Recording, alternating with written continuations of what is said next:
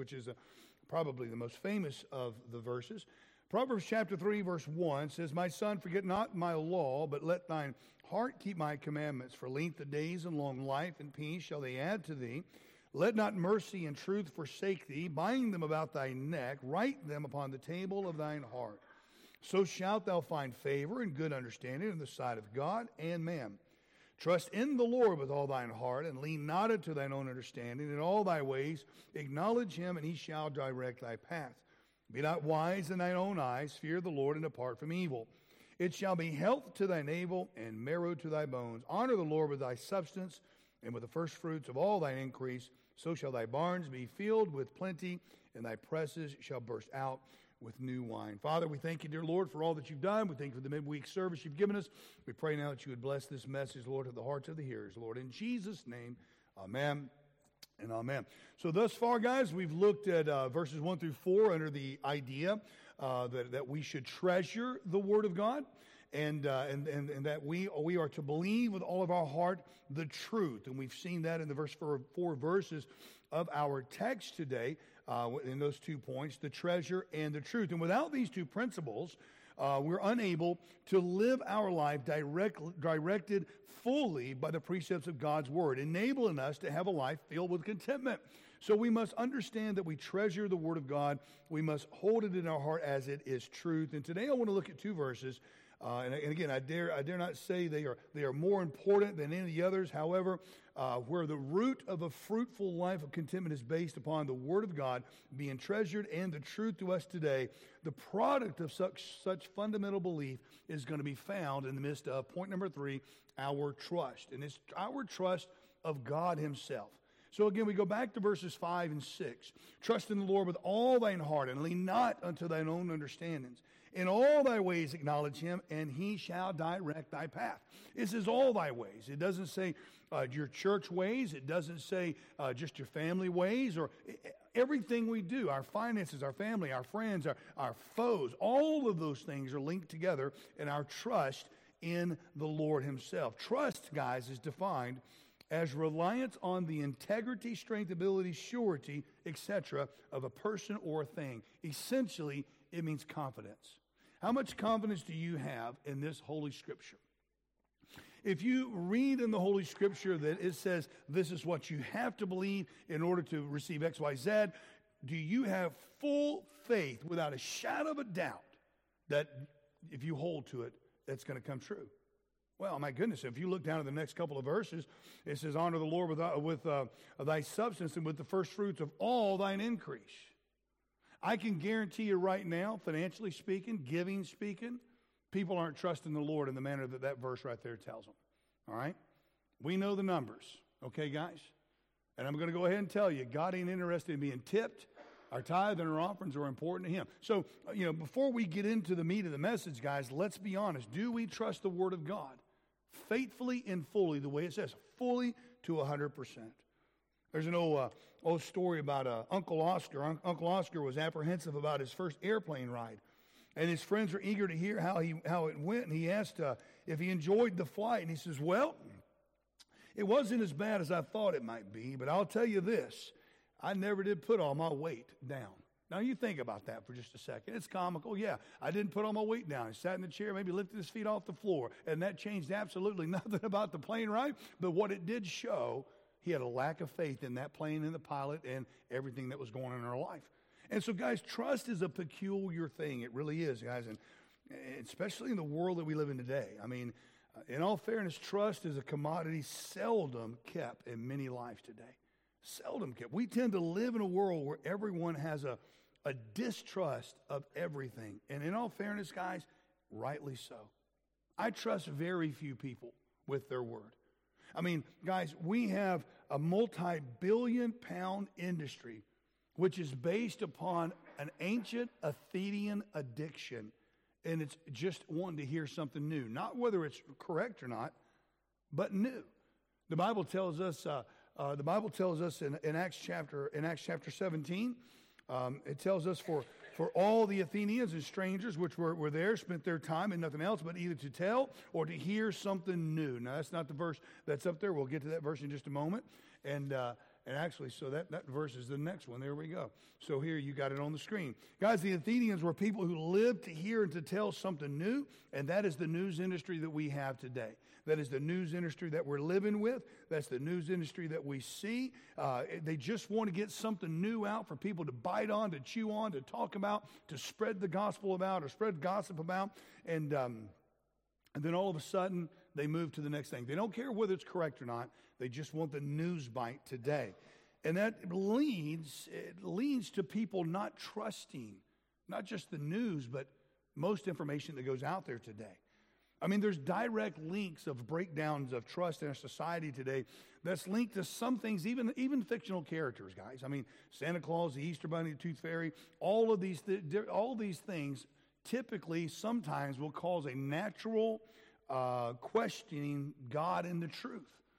Young people today and, and even adults alike, they link Santa Claus and the Easter Bunny and the Tooth Fairy, Tooth Fairy to Jesus Christ. And, and they, they look at all of those right there just being fictional characters that were created uh, for childhood to give people comfort and all this and that. And, and, and it's very sad that we live in a world today uh, that, that revolves around distrust. There was one research team that, that's, uh, that, that, was finding the breakdown of trust in our society. They found it directly linked to the failure of key institutions to provide answers or leadership in response of world events. And, and when you begin to look at that, these key institutions that they're talking about, uh, again, they're not only looking at political organizations, but they're looking at Christian organizations and institutions. Now, I'm going to go ahead and call it what it is pseudo Christian. All right? Church of England is not Christian. All right? Catholicism is not Christian. All right?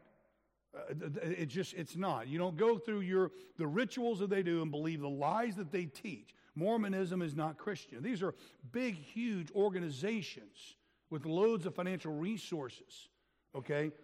And people look to them in tragic times and in world events and world views, and they don't find the answers that they need. They look to the government, our political organizations, they don't find the answers. And what that does, it causes a breakdown of trust in society. So, trust, guys, and too often the lack of it is one of the central issues of our time. Without trust, institutions don't work.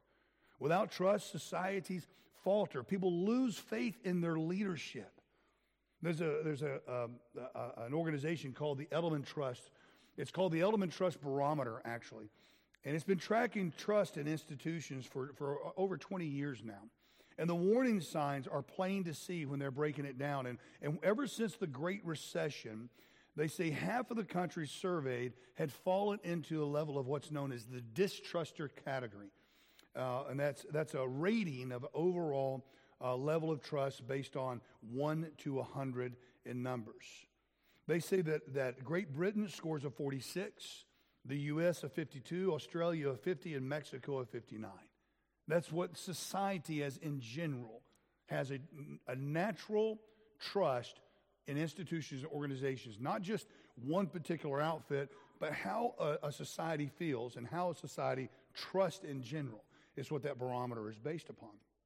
So the level of distrust growing in our communities leads to a divide within the Christian realm, believe it or not. When people lose trust in institutions and in leaders, those institutions, guys, they transfer that trust into all leadership positions. Think about it like this one priest out here in this in the pagan Catholic institution is a pedophile, which we know that the uh, thousands of them are, and and the Catholic institution does nothing but hide them and cover them up and move them from location to location. No different than them uh, financing the, uh, the, the the the travel and the removal out of Germany and Poland of the Nazis after World War II and moving them down to Argentina. You're going you're gonna have a trust in that organization for salvation who sided with Nazis, Nazi Germany. Are you crazy? So I'm saying that to say this. Uh, you know, you take one pedophile priest or 10 of them, you know what happens, guys? We're no, we're, we are no kin to Catholics, all right? No kin to Catholics than a dog is a cat. But this society today loses trust in what this so called religious leader is, and they take a blanket brush and they paint every single one that names the name of Christ. And that's the sad state of the affair. That's the sad part of the ordeal in the world that we live. People distrust the person or the position because of what some, some, something has happened. In the case of Christianity, what ends up happening is ultimately It may be our position they distrust, but it's God their, their distrust is being cast upon, and it's unfair. So we must trust God, guys, all we have, all we will be. We must learn to trust God, number one, with our time, with our time.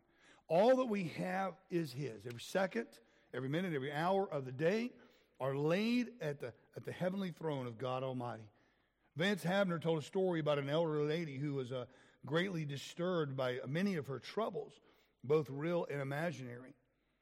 So uh, finally, someone in her family tactfully told her, Grandma, we've done all that we can for you. You'll just have to trust God for the rest. And, look at, uh, and a look of absolute despair spread over her face as she replied, Oh dear, has it come to that? Havner commented and said, It always comes to that, so we might as well begin with that. You know, and that's what, think about it.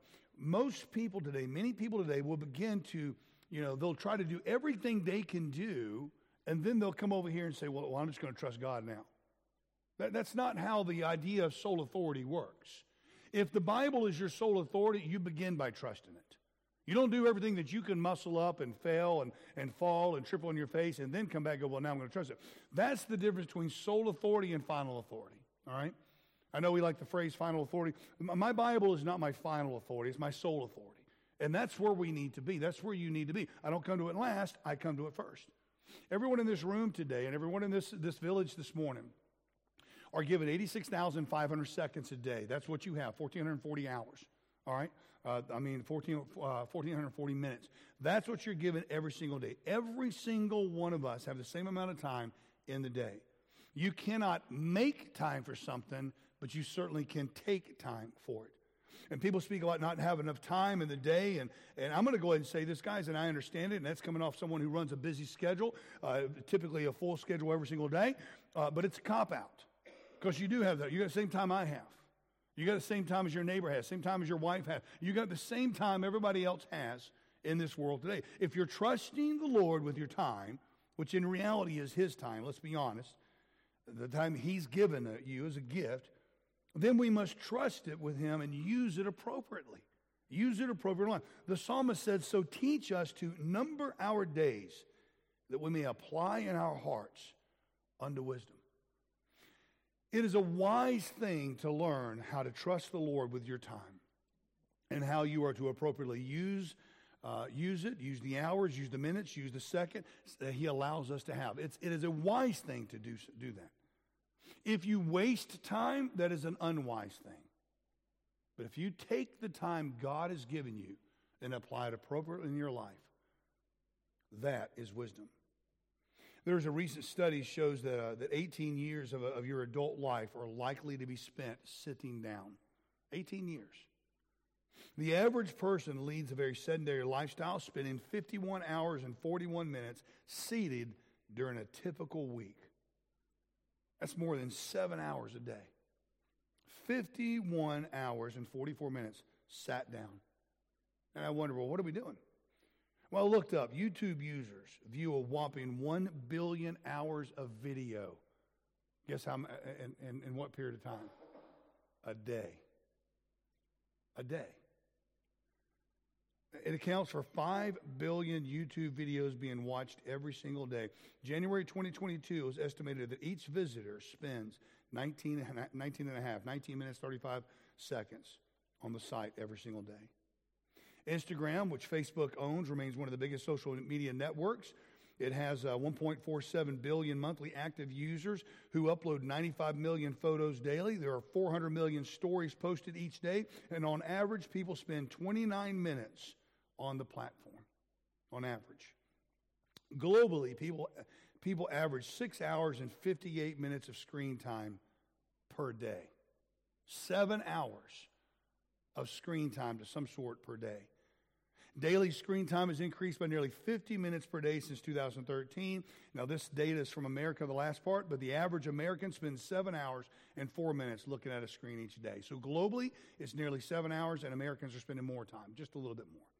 Now, guys, I understand some of this is, you know, for work. I, I work on a computer, and so does many of us. I understand that. But the reality is, as much of the time that we claim we do not have enough to do is spent wasted away on some sort of screen.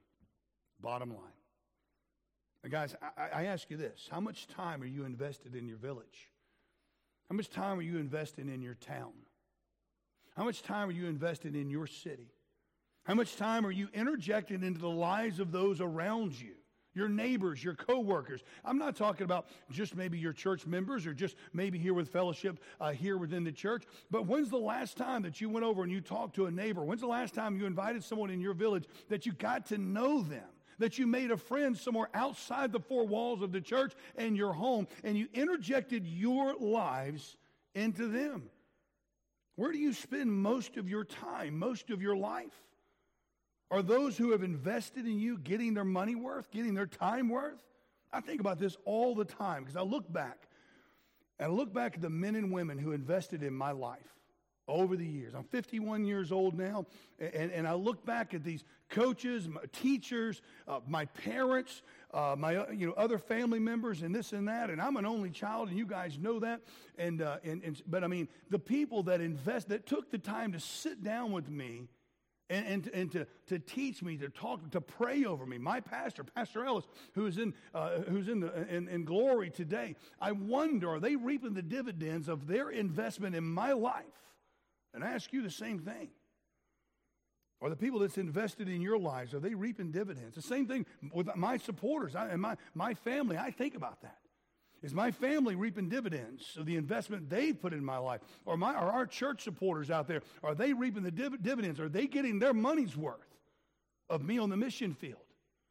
And if you're not asking yourself that question here, guys, you're turning a blind eye to what you need and trusting God with your time.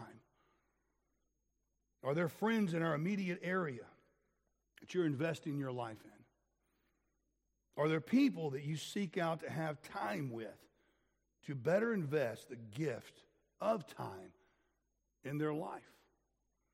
It's so easy to get on cruise control. Church home, church home, gym home, grocery store home, bank home. Just get on cruise control. And don't and not stop and exercise the law of kindness in someone's life Get to know them, meet them, go to coffee with them, have time together. I'm, I'm just going to say it. If you're not doing something of that sort, if you're not interjecting yourself into the community, you're failing in trusting God with the time that He has given you.